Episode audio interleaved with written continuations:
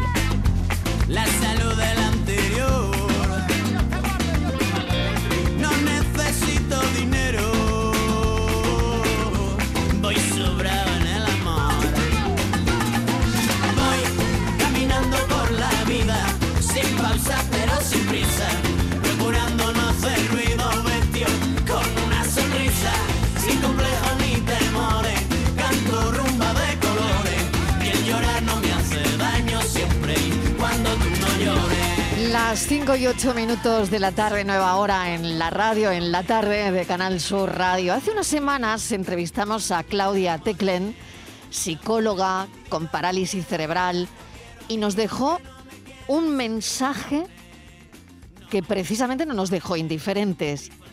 Crecer ante la adversidad es la filosofía de Claudia y de una vida de superación. Y de cinco meses y medio. Y unos médicos le dijeron a mis padres que iba a ser un vegetal. Si ellos no hubieran visto, no se hubieran dado cuenta de que cuando ellos reñían yo lloraba y cuando ellos me hacían calantoña sonreía, si hubieran conformado con ese diagnóstico, con ese pronóstico, mi vida sería totalmente diferente. Esta es parte de la historia de Claudia, una vida de superación, como les digo. Su objetivo nos quedó claro y su mensaje, que la discapacidad no sea la protagonista de tu vida. Bueno, ese mismo día de la entrevista me contactó por Instagram una joven de 16 años en una circunstancia igual parecida, o al menos se sintió identificada con lo que oía, con lo que decía Claudia. Así que, bueno, tuvimos una conversación a través de Instagram y hoy le abrimos las puertas de este programa, con el permiso de sus padres, por supuesto. Su padre la acompaña. Creo que le hace ilusión venir a la radio, así que le doy la bienvenida a Julia Sosa. Julia, bienvenida. Buenas tardes, Mariló, igualmente. Oye, qué alegría tenerte aquí. Pues el placer es mío. Y también voy a saludar a su padre, a Fernando Sosa. Fernando, ¿qué tal? ¿Cómo estás? Hola, buenas tardes, Mariló. Bueno, y me acaban de decir que también está su madre, María José Rodríguez. María José, Buenas tardes, Mariló. bienvenida. Bueno, estáis con Julia, me imagino que arropándola siempre. Julia, te arropan siempre, ¿no? Sí, son mis mayores pilares. Bueno, me gustaría que me contaras por qué eh, te sentiste identificada con la entrevista que le hicimos a Claudia. La verdad es que en- enseguida me mandaste ese mensaje a través de Instagram, estuvimos charlando un rato y a mí me, me pareció, eh, y ahora, claro, lo comprobarán los oyentes también, que tienes una madurez por encima de tu edad. Pues sí, así es. Eh, mi, mi nacimiento fue temprano. Yo nací en- con seis meses y me pasó lo mismo que, que a Claudia Teclen, ¿no? Eh, nos dan ese, eh, ese diagnóstico mm, tan duro a los padres, ¿no? Que después eh, con el esfuerzo de que hacen las familias y, y buscan, como ya dijo, ¿no? Yo Mm. necesito o yo quiero que, que esas familias tengan una segunda eh, opinión. Entonces creo que, que pues eh, hay que dejar al- a las familias que, que decidan. Julia, ¿qué le dijeron a tus padres? ¿Te lo han contado ellos?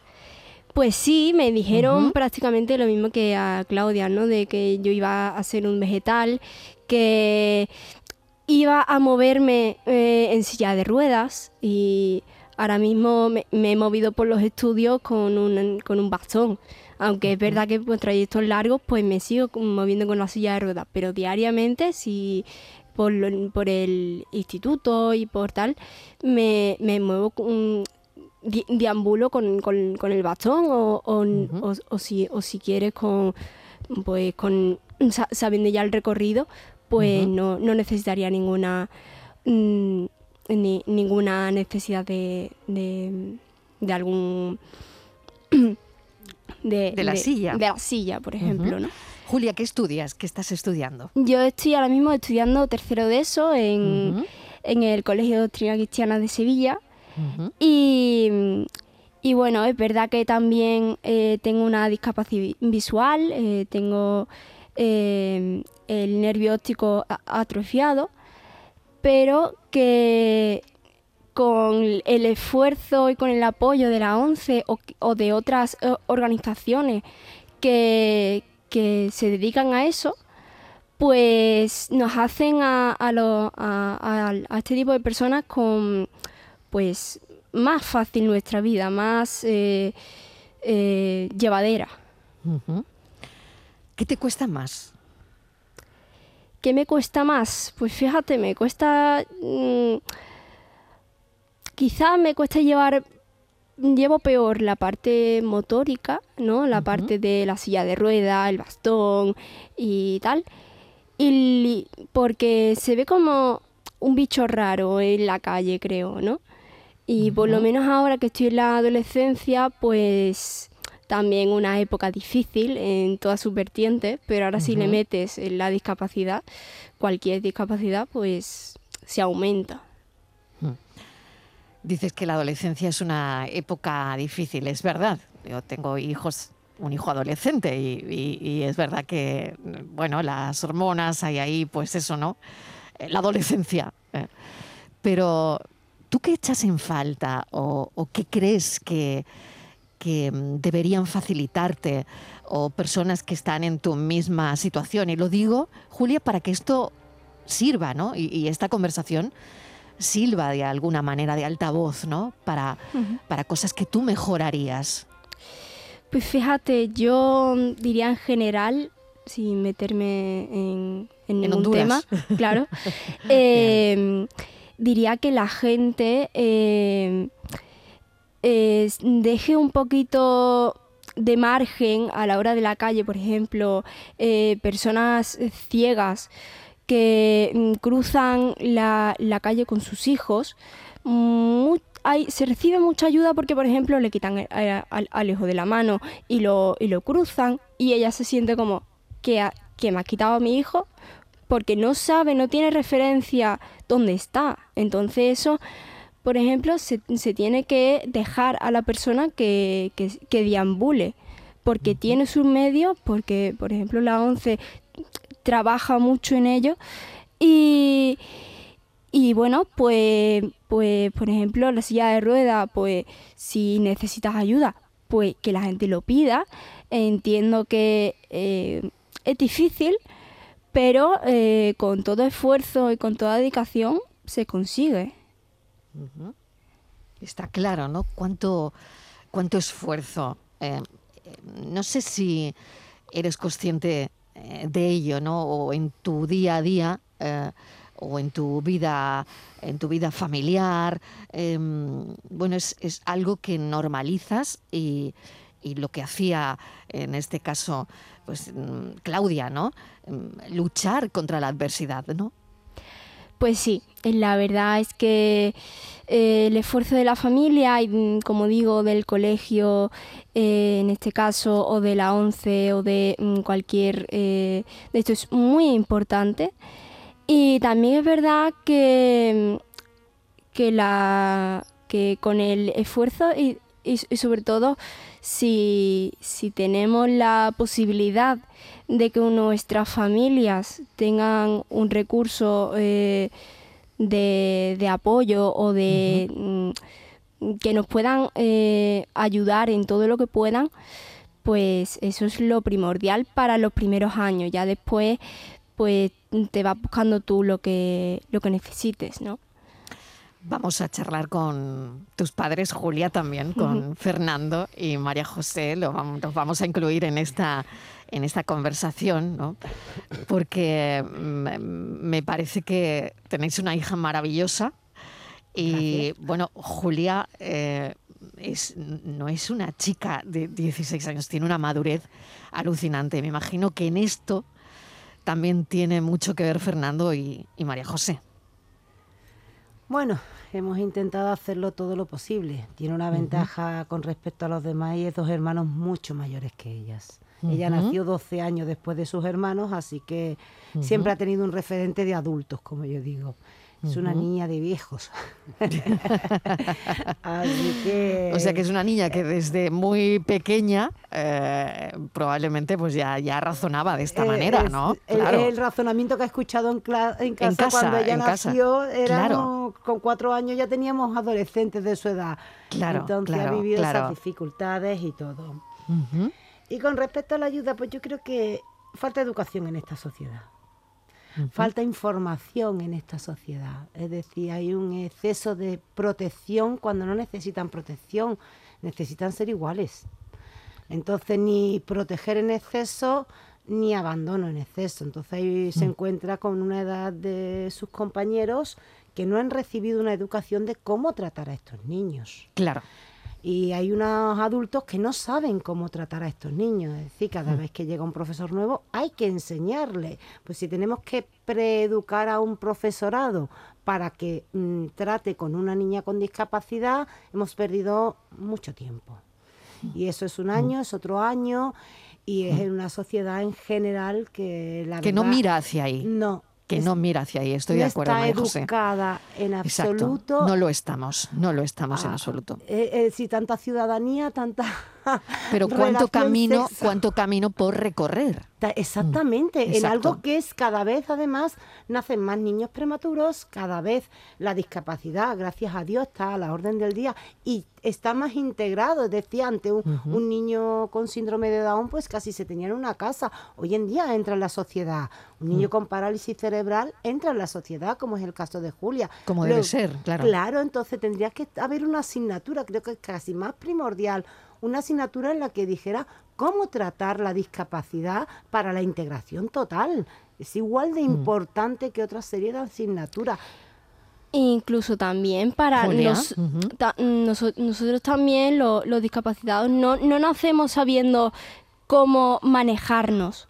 O sea, nosotros también necesitamos qué, importante es lo que estás diciendo. Esa, eh, esa, esa, mm, educación, ¿no? Porque, por ejemplo, quien se lo pueda permitir o quien eh, tenga eh, la, una ONG o una fundación detrás de, ellos, recibe esa, esa, educación. Por ejemplo, yo, yo la tengo a través de la ONCE, pero mucha gente o fuera de esa discapacidad no la tiene y eso haría mm. falta.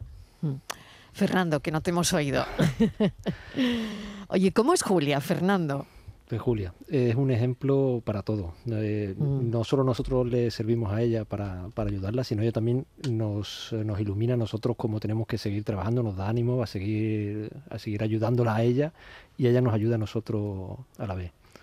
De pequeño eh, fue, fue bastante duro porque tuvimos que cambiar turno María José y yo para, para estar por las mañanas, rehabilitaciones, fisioterapia, mm. natación, logopedia, en fin, una serie de, especialidades que estuvimos yendo los primeros cinco o seis años, atención temprana y, y aparte en el hospital, y por las mañanas estaba yo con ella, por las tardes estaba María José y la vida nuestra mm. cambió totalmente para, para dedicársela a ella como, mm. como objetivo y, y ahora nos lo, está, nos lo está devolviendo ella.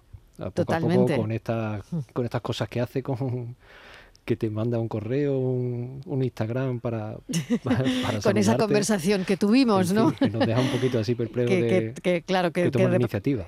Claro, que de repente te dice Julia, oye, que me han invitado a la radio, ¿no? Claro. y, tu padre se quedaría, pero a ver, Julia, que te han invitado a la radio, ¿qué, cómo ¿Cómo? ¿Y cuándo? ¿Y, qué es esto? ¿no? Sueles tomar estas iniciativas, ¿no, Julia?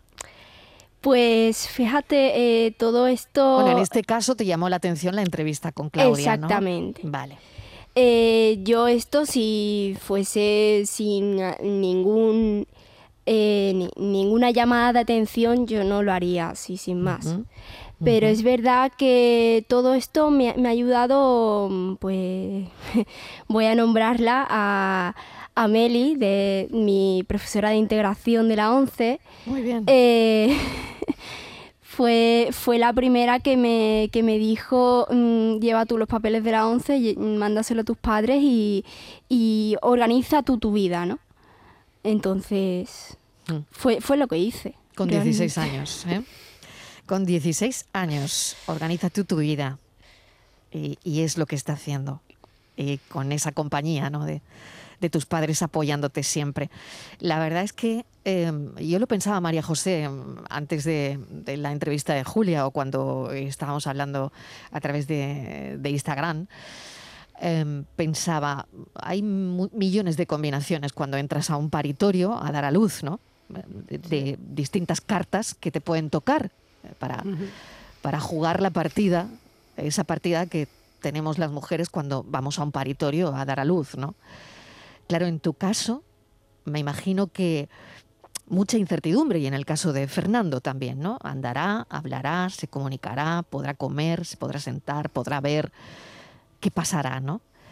Y, y fíjate, ¿no? Eso se está resolviendo de alguna manera, ¿no? Sí, la verdad es que la incertidumbre fue tremenda, porque mm. además fue de urgencia, de repente a Fernando y a mi madre le dijeron a quién salvamos, porque parece inviable las dos, consiguieron sacarnos a las dos adelante y bueno, yo pues totalmente ajena. La verdad es que yo no lo viví. Yo he vivido después cuando me lo han contado, pero en su momento yo no me enteré de nada. Yo estaba en un hospital ingresada y no me enteré de nada. Lo pasaron peor los que estaban fuera. Y la incertidumbre, pues sí, la verdad, después de dos hijos normales, en partos normales y naturales, porque ni siquiera hace 28 años había mucha epidural ni nada, era todo... Es verdad, es cierto, es cierto, es cierto. De repente una cesárea de urgencias y todo lo que se montó, estuvimos tres meses de hospital con ella ingresada, yo también después de eso estuve un mes y pico, fue un caos total, pero no te da tiempo a pensar, era Mm, una enfermera dijo, para salvarla había que, había que darle el pecho. Y era como una obsesión, se volvió una obsesión decir, bueno, pues si hay que hacerlo, pues venga. No hay otra manera, la cría hay que sacar leche, pues venga, lo que fuera. Lo que te iban diciendo, ibas no paras a pensar, es te dicen, hay que hacer esto y hay que hacerlo. Hubo un médico que nos dijo, pues con tres años no andaba, le quedaba un mes para cumplirlo y nos dijo, si a los tres años no anda, las dificultades de andar son peores, pero han salido un andador invertido en Alemania y tal, podríamos probar. Pues la ventaja es que Julia nació en una familia con recursos. Y entonces se pudo traer un andador invertido en menos de, de una semana desde Alemania y a los 20 días andaba. Parece asombroso, pero a los 20 días andaba. Yo creo que hemos tenido el andador invertido después de eso. Y además tú me, tú me contabas hace poco eh, que de mis hermanos no te acuerdas eh, de la fecha en, la que ellos ah, anduvieron. pero de mí sí se acuerda. Es cierto. Como para olvidarse. Claro, uno anduvo a los 10 meses, la otra anduvo al año, Julián anduvo un 18 de agosto de 2009, no se me olvida. Claro que sí, ah. claro que sí. Bueno, tengo el vello de punta ahora mismo. Oye, no tengo más tiempo. Es un placer teneros aquí. Eh, Julia, te agradezco enormemente, bueno, pues que tuvieses esa iniciativa de, de bueno, mandarme mm, ese mensaje de cómo te había gustado la entrevista y, creo que esta charla contigo y con tus padres ha merecido muchísimo la pena. Hay una cosa universal en, todo esto, ¿no? Y común a, todos, que es, em, no sé, la constancia, la capacidad de sobreponerse en, el ser humano y desde luego el amor, ¿no? El amor que veo que, tus padres te, tienen y, que es recíproco. Así que, bueno, encantada de que nos hayáis visitado, Julia, y seguiremos en contacto. ¿eh? Pues por supuesto. Mil gracias, un abrazo para todos. Igualmente. Igualmente. Muchas gracias. Un abrazo.